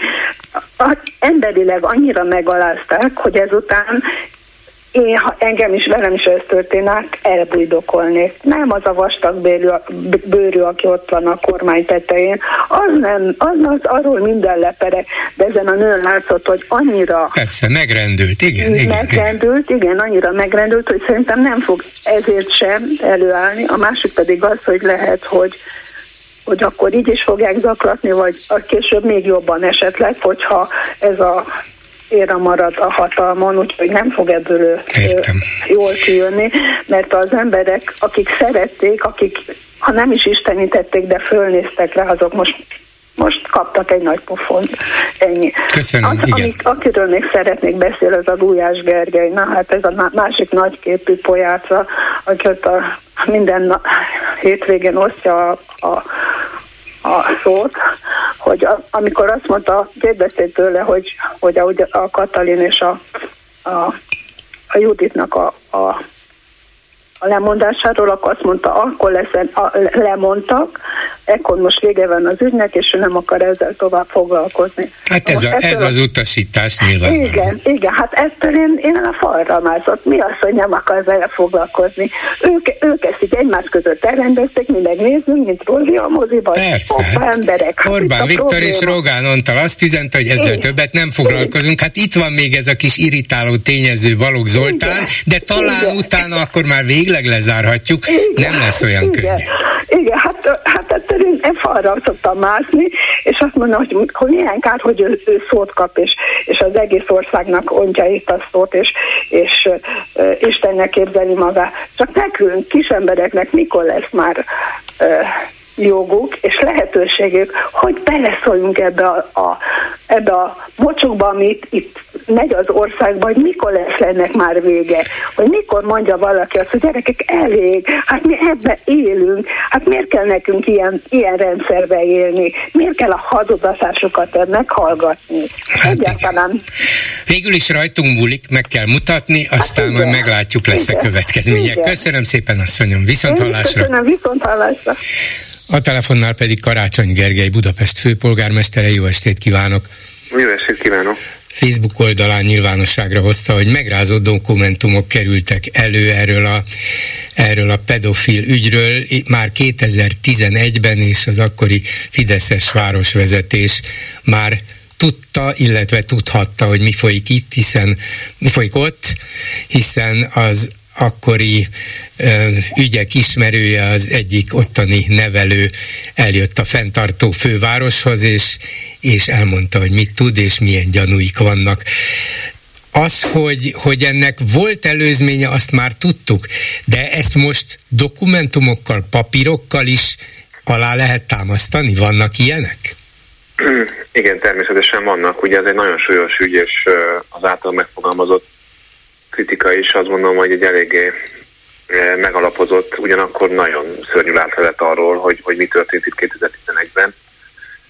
Egy belső vizsgálat jelentés zajlik, amit a hivatal munkatársai természetesen részhajlás nélkül el fognak készíteni, és nyilván az adatvédelmi tényekre vagy szempontokat tekintettel, de nyilvánosságra is fogjuk hozni. Én láttam az első dokumentumokat, amelyek, amelyek előálltak, és egyébként tulajdonképpen egy 2015-16-os ombudsmani vizsgálat is teljes mértékben megerősítette ezt, akkor indult el a büntetőügy.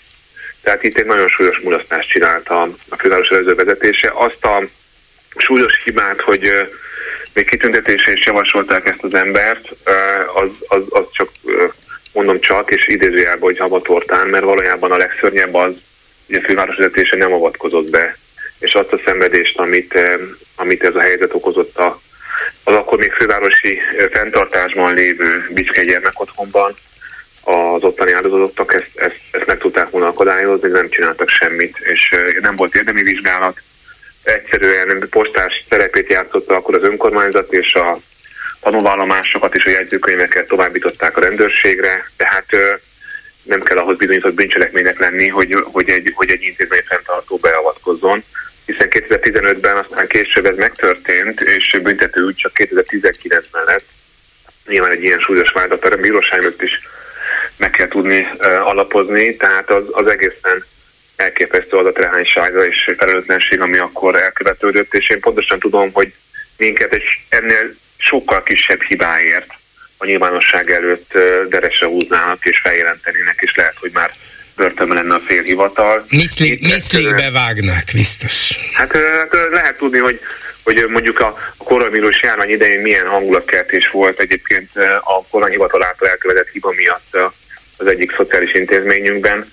Tehát, hogy pontosan lehet tudni azt, hogy, hogy, hogy, hogy hogyan reagálna egy ilyen esetre egy, egy akármelyik ellenzéki önkormányzat által fenntartott intézményben ilyen történne, hát elképesztő bali lenne belőle. Itt az történt, hogy egyszerűen elségálták az ügyet, és nem vették komolyan azokat a tanulvallomásokat, amelyeket, meg azokat a, a feljegyzéseket, amiket én nekem volt szerencsétlenségem olvasni, mert azt kell mondjam, hogy a legkevésbé sem szerencsés, hogy ilyen ügyekkel kell foglalkozni.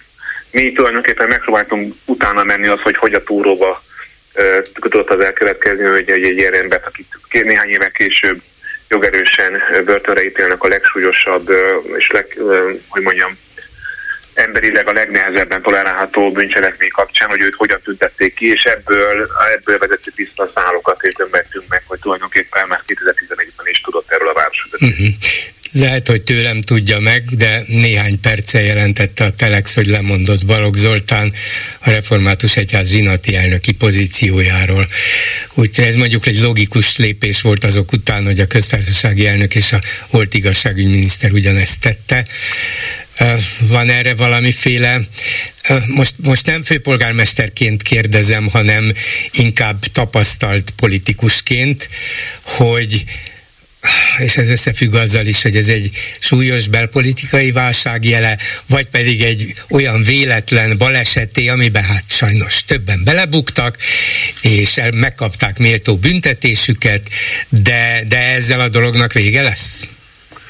Hát szerintem nem lesz vége, ugye néhány perc múlva én is oda igyekszem, lesz egy nagy szüntetés a hősök terén, és azt gondolom, hogy, hogy, ez egy, hogy ez egy világító, ez egy óriási felkiáltójá. Tehát az, ami történt, amivel a köztársaságen belebukott, egy volt miniszter belebukott, és ezek szerint akkor egy volt miniszter és, és egy puspek belebukott, ez nem, nem egy rendszerhiba. Tehát ez a rendszer, ez, ez így működik. Ez, ez azt jelenti, hogy egyszerűen az, hogy mi a helyes és mi a helytelen, ebbe, ez a politikai működés, amit a kormány csinál, nem tudja egymástól megkülönböztetni, mert az egész politikai logikájuk az arról szól, hogy megmondják, hogy kik a jók és kik a rosszak, és ők mondják meg hogy kik a jók és kik a rosszak, és nem azt nézik, hogy mi a jó és mi a rossz.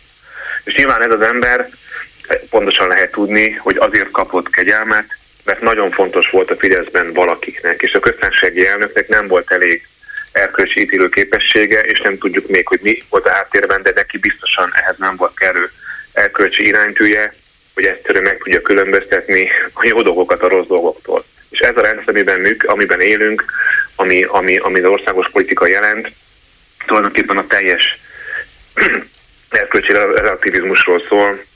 Egyszerűen elvesztették már azt a, a kapcsolódásukat a világhoz, hogy meg tudják ítélni, hogy mi a jó és mi a rossz, mert egyszerűen a saját propagandájuknak, a saját belső szempontjaiknak, a saját hatalmi szempontjának rendelnek alá mindent, és azt gondolják, hogy kellő kommunikációs erővel el tudják hitetni az emberekkel, hogy, hogy az a választóvonal, amit ők meghúztak jó és rossz emberek közé, az a választóvonal igenis ott van. És, és ennek az áldozataivá váltak e, tulajdonképpen most közéleti szereplők, de igazából ez nem róluk ez a történet. Ennek a rendszernek egyszerűen nincsen szeme arra, hogy meglássa, hogy mi a különbség jó és rossz. És nincs erkölcsi érzéke arra.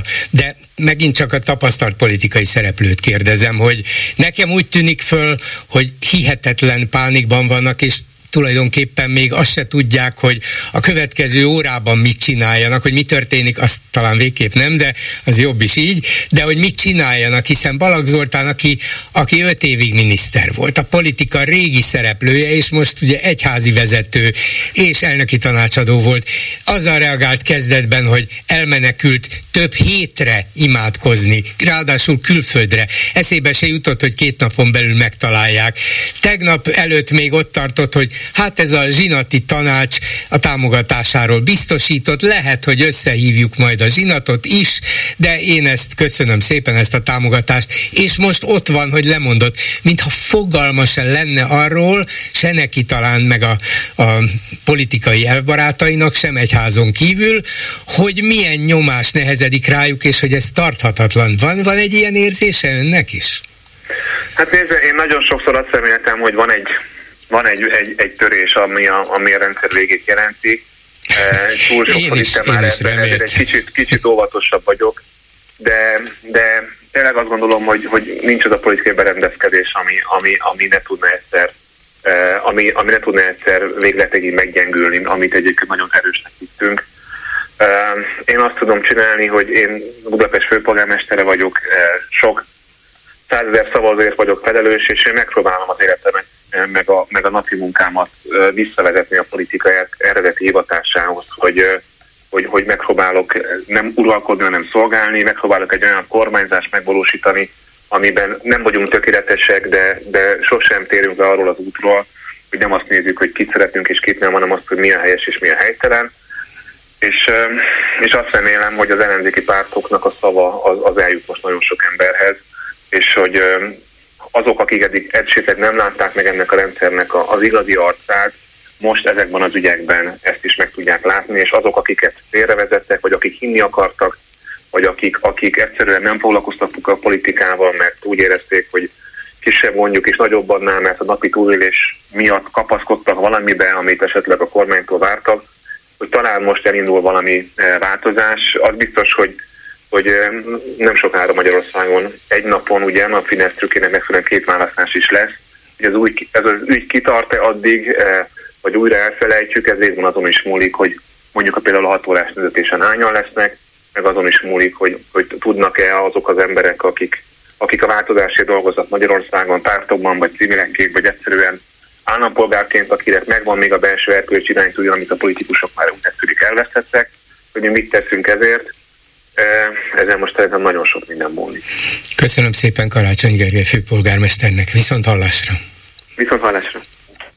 Háló, jó estét kívánok! Üdvözlöm, Bolgáró Tibor vagyok. Egy nagyon rövid logikai levezetés arról, hogy tudhatott-e Orbán Viktor erről a kegyelmi ügyről, vagy nem?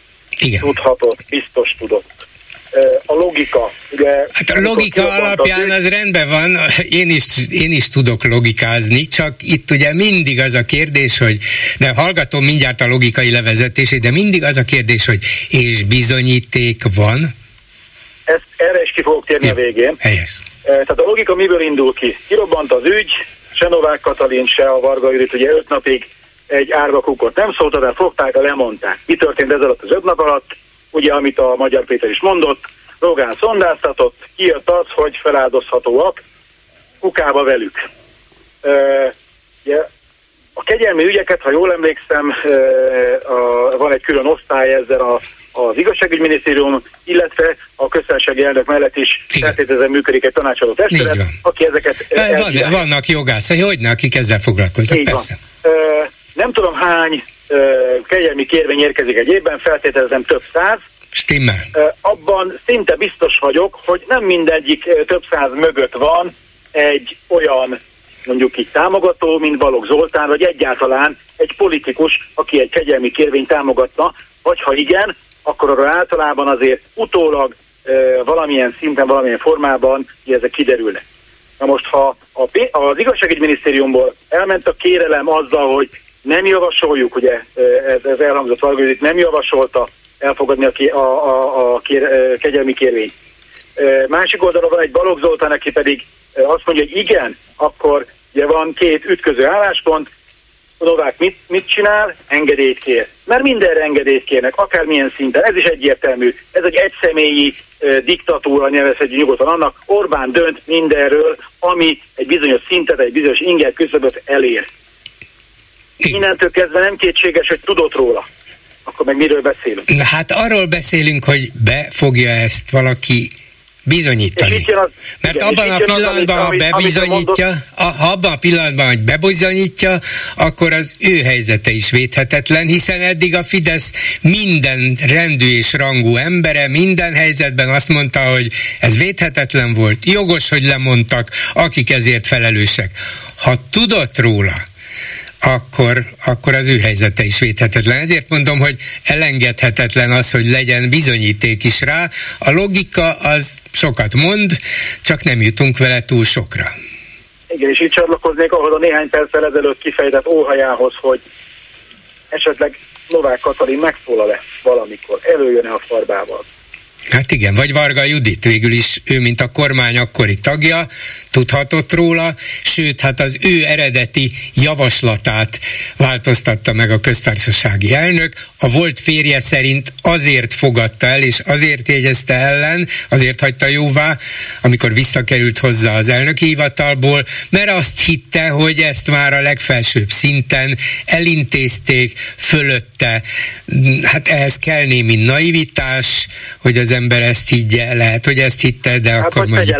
Igen, de igen. Tehát lehet, hogy azt hitte, hogy ehhez neki akkor már semmi köze nincsen, nem tudom, de hogy mindenki érezte és tudhatta, biztos, hogy tudta, hogy ez egy kényes ügy, ez, ez azt hiszem nem kétséges. Csak, Én ennyit szerettem volna Jó, mondani, köszönöm, csak tovább gondolkozva előáll-e valaki a farbával? Hát? Nem, én azt gondolom nem. Hát akkor viszont sokáig rágódhatunk hát rajta, ha, csak nem jutunk előbbre. Megint csak logika és továbbfejtve, ugye már, már ott tart a dolog, hogy nem tudom ki nyilatkozta az, hogy biztos benne, hogy Novák Katalin ö, hamarosan újra dolgozni kezd. Na most ö, ezzel a háttérrel olyan nagyon, ö, hogy mondjam, ö, szem előtt nem fog do- tudni dolgozni, mert nem hiszem, hogy lesz olyan akár cég, akár bármilyen szervezet, ami, ami mondjuk ő felvállalná azt, hogy őt alkalmazná. Innentől kezdve csak a saját e, politikai berkén belül fog tudni e, ezügyben, hogy ilyen tevékenységet folytatni, és akkor jön az, amit ugye a, a nagyfelől mondott, hogy abba a fészekben meg, amiben van, vagy amit elhagyott, abba pedig nem tisztít bele. Nyilván neki jól felfogott érdekel az független attól, hogy élete végéig ugye kapja a, a juttatásokat, legalábbis a jelen érvényben levő törvények szerint elemi felfogott érdeke az, hogy ne ö, borítsa a bilit. Igen, hát eddig a pillanatig ez így, így van, így volt, de hát ha változik a pillanat is, meg a pillanatnyi erőviszonyok is, illetve ezek a már nagyon régóta fennálló, 14 éve fennálló erőviszonyok, és hát ha az megváltoztatja az ő helyzetértékelését is, de egyelőre az ön az ön valószínűsítő jóslata az, amit el kell fogadni. Köszönöm szépen. Viszont hallásra. Viszont hallásra. Háló, jó estét kívánok! Jó estét kívánok, adásban vagyok? Hogy igen. Igen, tessék. Vidder Gábor vagyok, és csak röviden szeretnék kitérni Gyurcsány Ferenc hétfői interjújára. Az a problémám, hogy amikor kitört, mivel kitört ez a botrány, Orbán Viktor tulajdonképpen csatát vesztett, elvett, pontosabban elvesztette a csataterét, az ellenségképét. Egy, egyszerűen ez az ember, aki állandó harci tűzben ég, akinek örökösen izgalmi állapotra van szüksége, nem pillanatok olyan állapotba került, hogy, hogy nem tud kivel harcolni. És mi történik akkor? A nagy semmiből, nagy hirtelen, hirtelen hirtelen még, meg, mégiscsak megjelent Gyurcsány Ferenc az ATV-ben, és hát olyan olyan célpontot nyújt Orbánnak, hogy ennél, ennél jobb mentőkötelet Orbánnak még senki nem dobott, az biztos. Ez egyszerűen fantasztikus volt ez az interjú, és nem csak az, hogy előkerül a semmiből, hanem ráadásul még előhozza ezt a abszurd populista javaslatot is, hogy a nép válaszol most közvetlenül, amikor ezen megint csak még magasabb labdát adott Orbánnak. Ez egyszerűen nevetséges. Hát a, Nem a, tudom, azt mondja, hogy ebben a belpolitikai politikai válságban Gyurcsánynak még inkább háttérbe kell húzódnia, nem volna szabad feltűnnie, nehogy ráirányuljon minden Fidesz Hát nem neki kéne háttérbe szavazni, hanem a pártja vezetőségének uh-huh. kellene találni egy olyan, egy olyan ö, ö, árbócot, amihez oda lehetne kötni őt, mint Odysseus a, szir, a szirének ellen, mert, mert ez az ember nem tud uralkodni magát, magán, ez olyan narcisztikus, hogy őt nem lehet megkérni. Ő magától soha nem fogja ezt megtenni. Ha a pártja vezetése képtelen arra, hogy ezt az embert megfegyelmezze, akkor a pártja vezetése mondjon le. Nem létezik, nem lenne szabad Gyurcsánynak évértékelőt tartani. Nem lenne szabad most megszólalnia sem, mert egyszerűen a létével bizonyítja azt, hogy Orbánnak még, uh-huh. még, még mindig esélye van. Igaz, hogy rosszul bizonyítja, mert Orbánnak már így sincs esélye, de azért ő mindent elkövet. Orbán, Gyurcsány mindent elkövet ennek érdekében. Uh-huh.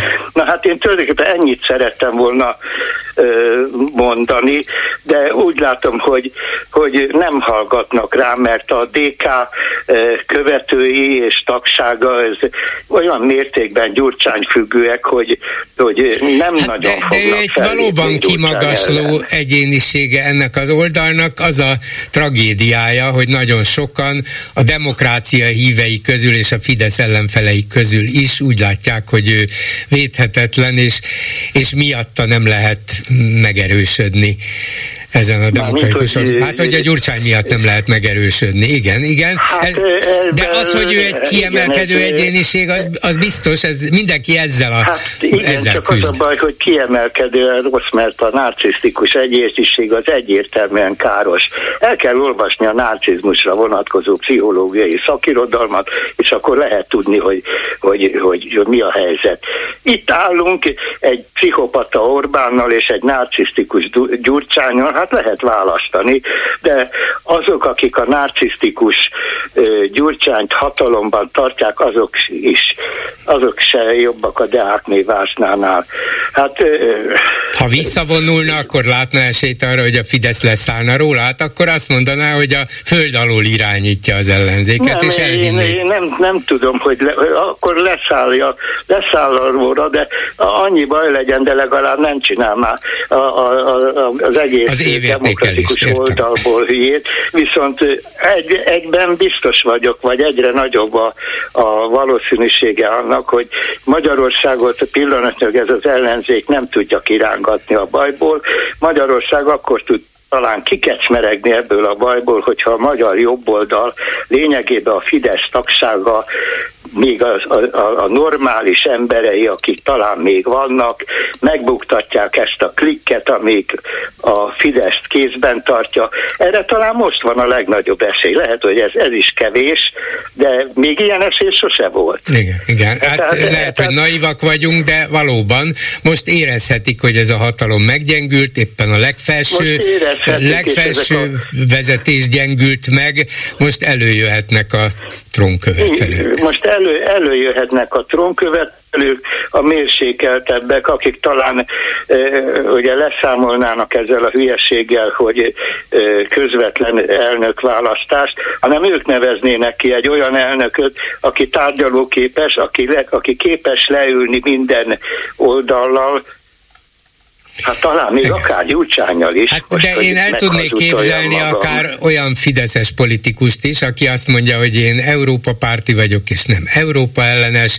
én Amerika Igen. párti vagyok, és nem Amerika ellenes, én NATO párti vagyok, és nem NATO, meg Svéd ellenes, én demokrácia párti vagyok, hát ha nem is egészen hát, olyan, mint, mint mondjuk a Brüsszel, de azért az biztos, hogy ez a magyar demokrácia szét lett verve, és én mégis jobboldalinak vallom magam, tehát én el tudok képzelni ilyen fideszes hát politikus, csak... jobboldaliak még úgy is, hogy a Fideszben ülnek, és nem pedig azokban a jobboldali pártokban, amelyek most az ellenzék körül gyülekeznek, akár szélső jobboldali eredettől, akár például a Márki Zajpéter féle irányzat. Ez, ez, ez nyugodtan elképzelhető a Fidesz oldalán belül is, mert a Fidesz egy, meg fog maradni egy népszerű és erős pártnak akkor is, ha nincs Orbán. De a Fidesz tagsága az megvan róla győződve, hogy Orbán a vezető, aki, aki tartja bennünk a lelket, és hogy Orbán, Orbán nélkül baj van. Nincs baj Orbán nélkül. Nincs baj Orbán e, e, nélkül. Igen, hát szerintem baj lenne, de, de az biztos, hogy a Fidesz ettől még valószínűleg egy erős párt maradna, Igen, de nem, nem, tud, nem tudna olyan szörnyen, szigorúan és, és atombiztosan rátelepedni a magyar életre, mint ahogy most teszi. Hát ebbe, ebbe, ebbe, ebben bízunk, hát ha történik valami Igen, ilyesmi. Köszönöm szépen. És még annyit szerettem volna bocsánat, Mondja. még két apróság, hogy a Magyarország jövője, ahogy ezt én már évek óta mondom, vagy két éve mondom, valójában Ukrajnában dől el. Tehát mindennel szemben a külpolitikán, külpolitikai irányító, irányultságunk a lényeges, és nagyon sajnálom, hogy az utóbbi időben ez a svéd csatlakozás is háttérbe szorult. Ez az egyik. Másodszor még egyszer, a, még egy dolgot szeretnék megjegyezni. Nagyon kíváncsi lennék arra, hogy eh, a Balogh Zoltán eh, ügye és Iványi Gáborék háttérbeszorulása között is lehetségesek összefüggések. Köszönöm Talán szépen. igen, köszönöm szépen, mondani. viszont hallásra. Viszont hallásra. Háló, jó estét kívánok! Háló, jó estét kívánok! Eh, Péter Apó vagyok Fancsából. Mondtam a teljes nevemet, de így szoktam magamat. Igen.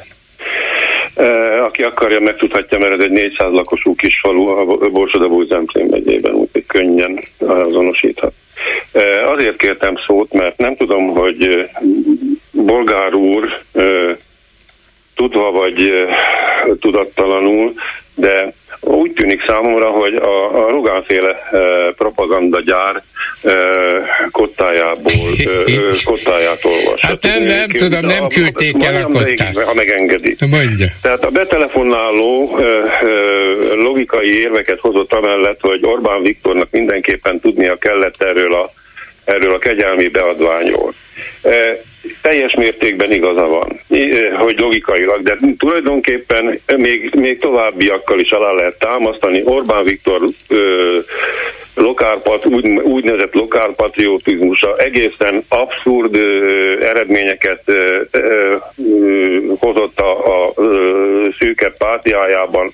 A felcsúti, felcsúti stadionról beszélhetünk, és itt a Bicskei, Bicskéig meghosszabbított játékvasútok, és így tovább.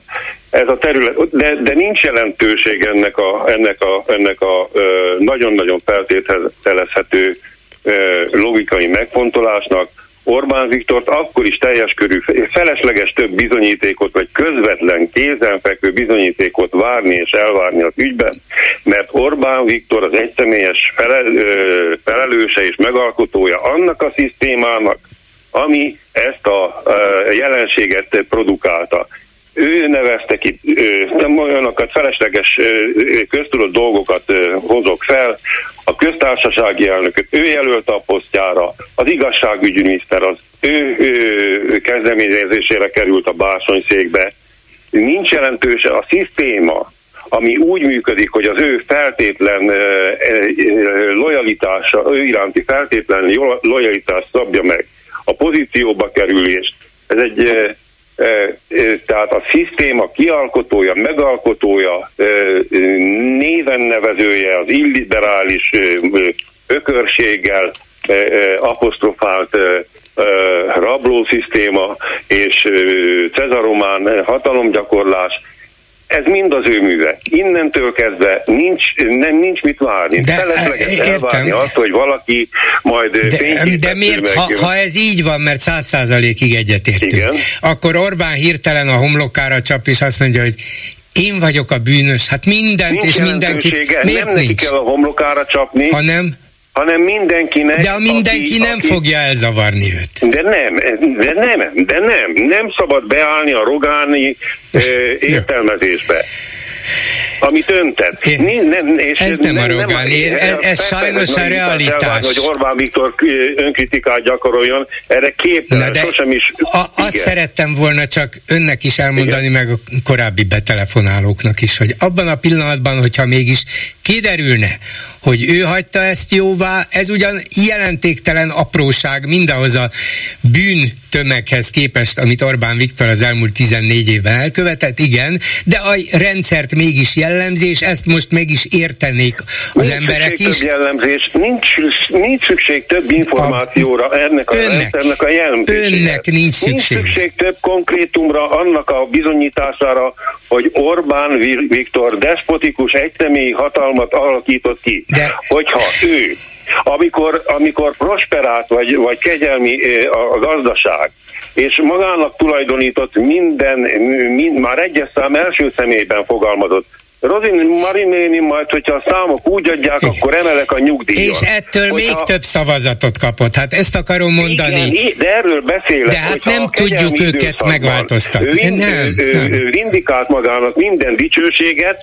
akkor a, a válságos időben pedig minden teher őt kell, hogy érje, a nyilak ő rá kell, De hogy egy, egy rámutatnak, rámutatnak. És felesleges több, többféle feltételeket szabni Igen, ahhoz, igen, de még... a Bözsi néni nem fogja megérteni, de még az egyetemi tanár sem, aki Orbán Viktorral szimpatizál, hogy ez így van, vagy nem akarja megérteni, mert azt mondja, hogy Orbán azonnal cselekedett, a bűnösöket lemondatta, leváltotta, elküldte, és bebizonyította, hogy ezen az oldalon. Na, igen, is van. most, most maga a védőügyvédje dolgálunk. Nem, megpróbálom a realitást fölvázolni, hogy értse meg, hogy ettől nem fogja elveszteni veszteni a szavazóinak a jelentős részét vagy a többségét. Valószínűleg fog veszíteni közülük, csak de nem, nem eleget a dolgunk, ahhoz. De nem a mi dolgunk egy fikciót ö, ö, dagasztani, hogy ö, kiindulunk egy bizonyos feltételezésből, és ö, annak a mentén próbálunk ö, működni, akik utáljuk ezt a szisztémát. A szisztéma utálatos, ezért mindenki, aki utálja, és ha, hatékonyak, ha hatékonyan akar fellépni ellene, akkor nem feltételezésekből kell kiindulnia, hanem a reáliákból, a valóságból, a jelenségekből. Igen. Én értem, Természetesen, csak úgy látszik, hogy kevesen voltunk eddig, lemé, remélem, hogy többen leszünk, már egyre megint, többen értik már megint, meg. megint, megint a feltételekhez kötés Feltétel nélkül, mondom még egyszer. De kit tudott ön meggyőzni? Kit, kit tudott ön meg... Jó, kit tudott ön meggyőzni? Koncentrált támadás Jó. ideje jött el De ki, a magyar ki koncentrál, igen. legnagyobb gaztevője ellen. Ki koncentrálja ezt a támadást? Ki mozgatja a hadakat? Ki tud egyáltalán Nincs. csapatokat gyűjteni? Hát a... értse meg, hogy valaminek még plusz történnie kell ahhoz, hogy egyértelműen kiderüljön az, amit ön tud, én tudok, és jó okkal, és igazunk is van, de sokan, több millióan még mindig nem hajlandók belátni. Hát ehhez kéne nem ez a végső bizony. Nem, ja, nem érdekes, érdekes. és ez, erre csak akkor fog kerülni, nem hogyha itten hagymárosan vágyakozunk rá, mint ahogy most ön teszi, hanem minden, minden percen ezt a fajta hatalomgyári, propagandagyári törekvést, hogy távolítani próbálják Orbán Viktorról ezt a mocsokságot, mi nem távolítani akarjuk, nem további feltételekhez kötni, hanem az orrát beleverni akarjuk. Jó, egyetértek önnel, akarjuk, és nem ártana, hogyha ehhez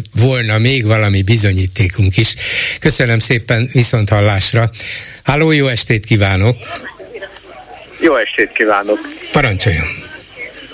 Hát csak azt szeretném mondani, hogy elég nagy közlekedési káosz van most Budapesten. Na a déli, a déli, a Deák téren uh, két, két mozgó lépcső ment fel, de túlterhelés miatt leálltak, iszonyú tömeg van ott. Csak Most nem a hősök tere felé mennének az emberek? Uh, az most, most átjöttünk a nyugatihoz, hogy hát ha onnan jobban lehet közlekedni, de a hatos villamos is iszonyúan tömve van, és hatalmas tömegek állnak a megállóba.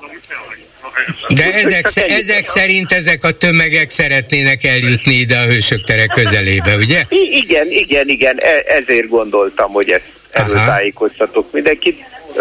Ez sem nagyon jó, azért ez sokkal jobb, mint a Deák tér, tehát hogyha valaki ezt hallja, akkor ne a Deák térre menjen. É, ne és akkor próbáljon még... kis föld igen. alattival menni, hanem... Hát a, a kis föld alatti az elég szűk befogadó képességű, igen, valószínűleg nem igen. az a legjobb megoldás.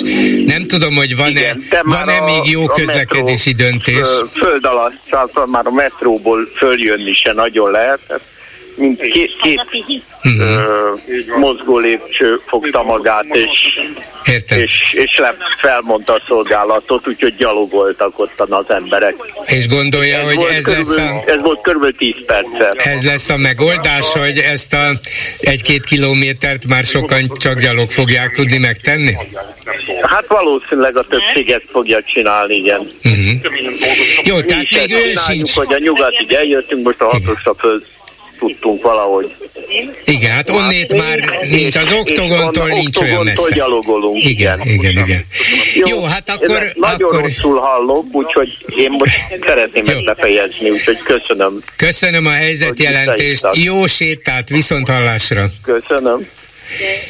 És mit mondanak a Facebook kommentelőink, Lőrinc Csaba? Szia Gyuri, köszöntöm a hallgatókat, hát a naphírét azt rögtön felkapták. Mikor Baloghoz is elért lemondásának híre, beleegyezőleg széttárta a karját. De azért a kormányinfóról is volt néhány gondolat. Még hogy az újságból tudta meg Orbán. Se anyja, se felesége, se testvére nem mondta meg, hogy mit kezdeményeznek, kérdezi valaki. Ejjaj, nem tudjuk, de jó lenne tudni egyre többet. Azért nem emlékszem olyan kormányinfóra, ahol láttam volna, hogy Gulyás egy zsebkendővel törölgeti a homlokát. Beszédes volt a jelenet, és az egyebek is. Igen, nagyon bizonytalan és gyenge volt a hangja, és hát nyilván nagyon befütöttek ott a teremben, azért törölgettek. Igen, igen, jó idő kell egy ilyen kormányinfóhoz. Ez komoly gulyás. Három hét alatt Rogán ennyit tudott kiizzadni magából, hogy Orbán az újságból tudta meg? Ez igen, ez, ez elég erős, ez elég erős. A szerkesztőségben pedig valaki begyögte nekem azt, hogy kormányinfo után az ebéd hamis gulyás volt. És akkor egy utolsó gondolat ugyanebben a témában. Elfű, új szakember típus született, elfűje. Köszönöm. Itt a HVG helyszíni tudósításán ezelőtt 6 perccel azt írták, hogy helyszíni tudósítóink szerint az oktogon felül alig lehet haladni, már a villamosról is nehéz leszállni, minden korosztály képviselteti magát, fiatalok, középkorúak és idősebbek is utcára vonultak. Aztán mi van még? hogy másik kollégájuk szerint valóban a 4-es 6-os villamos elesett, a nyugati pályaudvar felől is tömött sorok tartanak a tüntetésre, lényegében az előző telefonáló ugyanezt üzente, mások a Városliget felől próbálkoznak. Olyan érzése van az embernek, mintha egy napos tavaszi délelőtt lenne. Sokan sétálnak az ösvényeken, csak éppen mindenki a hősök tere felé halad. Itt-ott rendőrautók is állnak, de hát ez természetes, a biztonságra vigyázni kell. Szóval a lényeg az, hogy úgy látszik, sokan lesznek, még nem késő oda menni. Köszönöm szépen a figyelmüket, ezzel a megbeszéljük mai műsora véget ért. Készítésében közreműködött Bencsik Gyula, Lőrinc Csaba, Erdei Tünde, Simon Erika és Csorba László. Bolgár Györgyöt hallották. Viszont hallásra a jövő héten, és ki tudja, milyen hét lesz ez a jövő hét. Most pedig jön az Esti Gyors. Esti Gyors, a hírek háttere. Jó estét kívánok, Sálmeszi János vagyok, ez itt az Esti Gyors, a szerkesztő Zsidai Péter. Tüntetni fáj. Elsősorban a lábad, a talpad ég, könygáz esetén a szemed is. A talpad azért, mert órákig vonultok A-ból B-be, ott beszédek, többnyire rosszak és hosszúak, pedig te csak kiabálni, haragudni, hidat foglalni jöttél. Aztán valaki felkiált, hogy tévészékház, vagy bontsuk le a kordont, és akkor oda is elvonultok fájó lábbal, és hajnalig nézel a rendőr sorfallal farkas szemet. Tüntetni minek? Hogyha a végén elviszi a sót valami aktivista vagy ellenzéki politikus, a végén már egész másról van szó, mint amiért eredetileg több tízezren haragudtatok, a kormány pedig hiába kiabálott, hogy mondjon le, hogy szabad oktatást, hogy ne üldözzék el a CEU-t, hogy ne rúgják ki a tanárodat, a végén aztán nem csinál semmit. Mert a tüntetők a kisebbség ebben az országban szinte mindig, és éppen ezért kell tüntetni. Mert a kisebbségnek is van szava akkor is, ha a hatalomnak 50% plusz egy is elég, itt éltek ebben az országban ti is mérgesen fájó lábbal a tüntetések után. Tüntetni jó, mert közös élmény, mert hidat foglalsz a barátoddal, mert együtt védtétek meg az iskolátokat, ott aludtál az egyetemen, és fogtad valakinek a kezét, mert legalább tettél valamit valami szerinted fontosért, talán a legtöbbet, amit csak tehettél, együtt tettétek, mert nem vagytok egyedül, és egyszer, talán éppen a bántalmazott gyerekek ügyében majd ti lesztek a többség, és akkor végre tényleg jó lesz tüntetni. Esti gyors, a hírek háttere.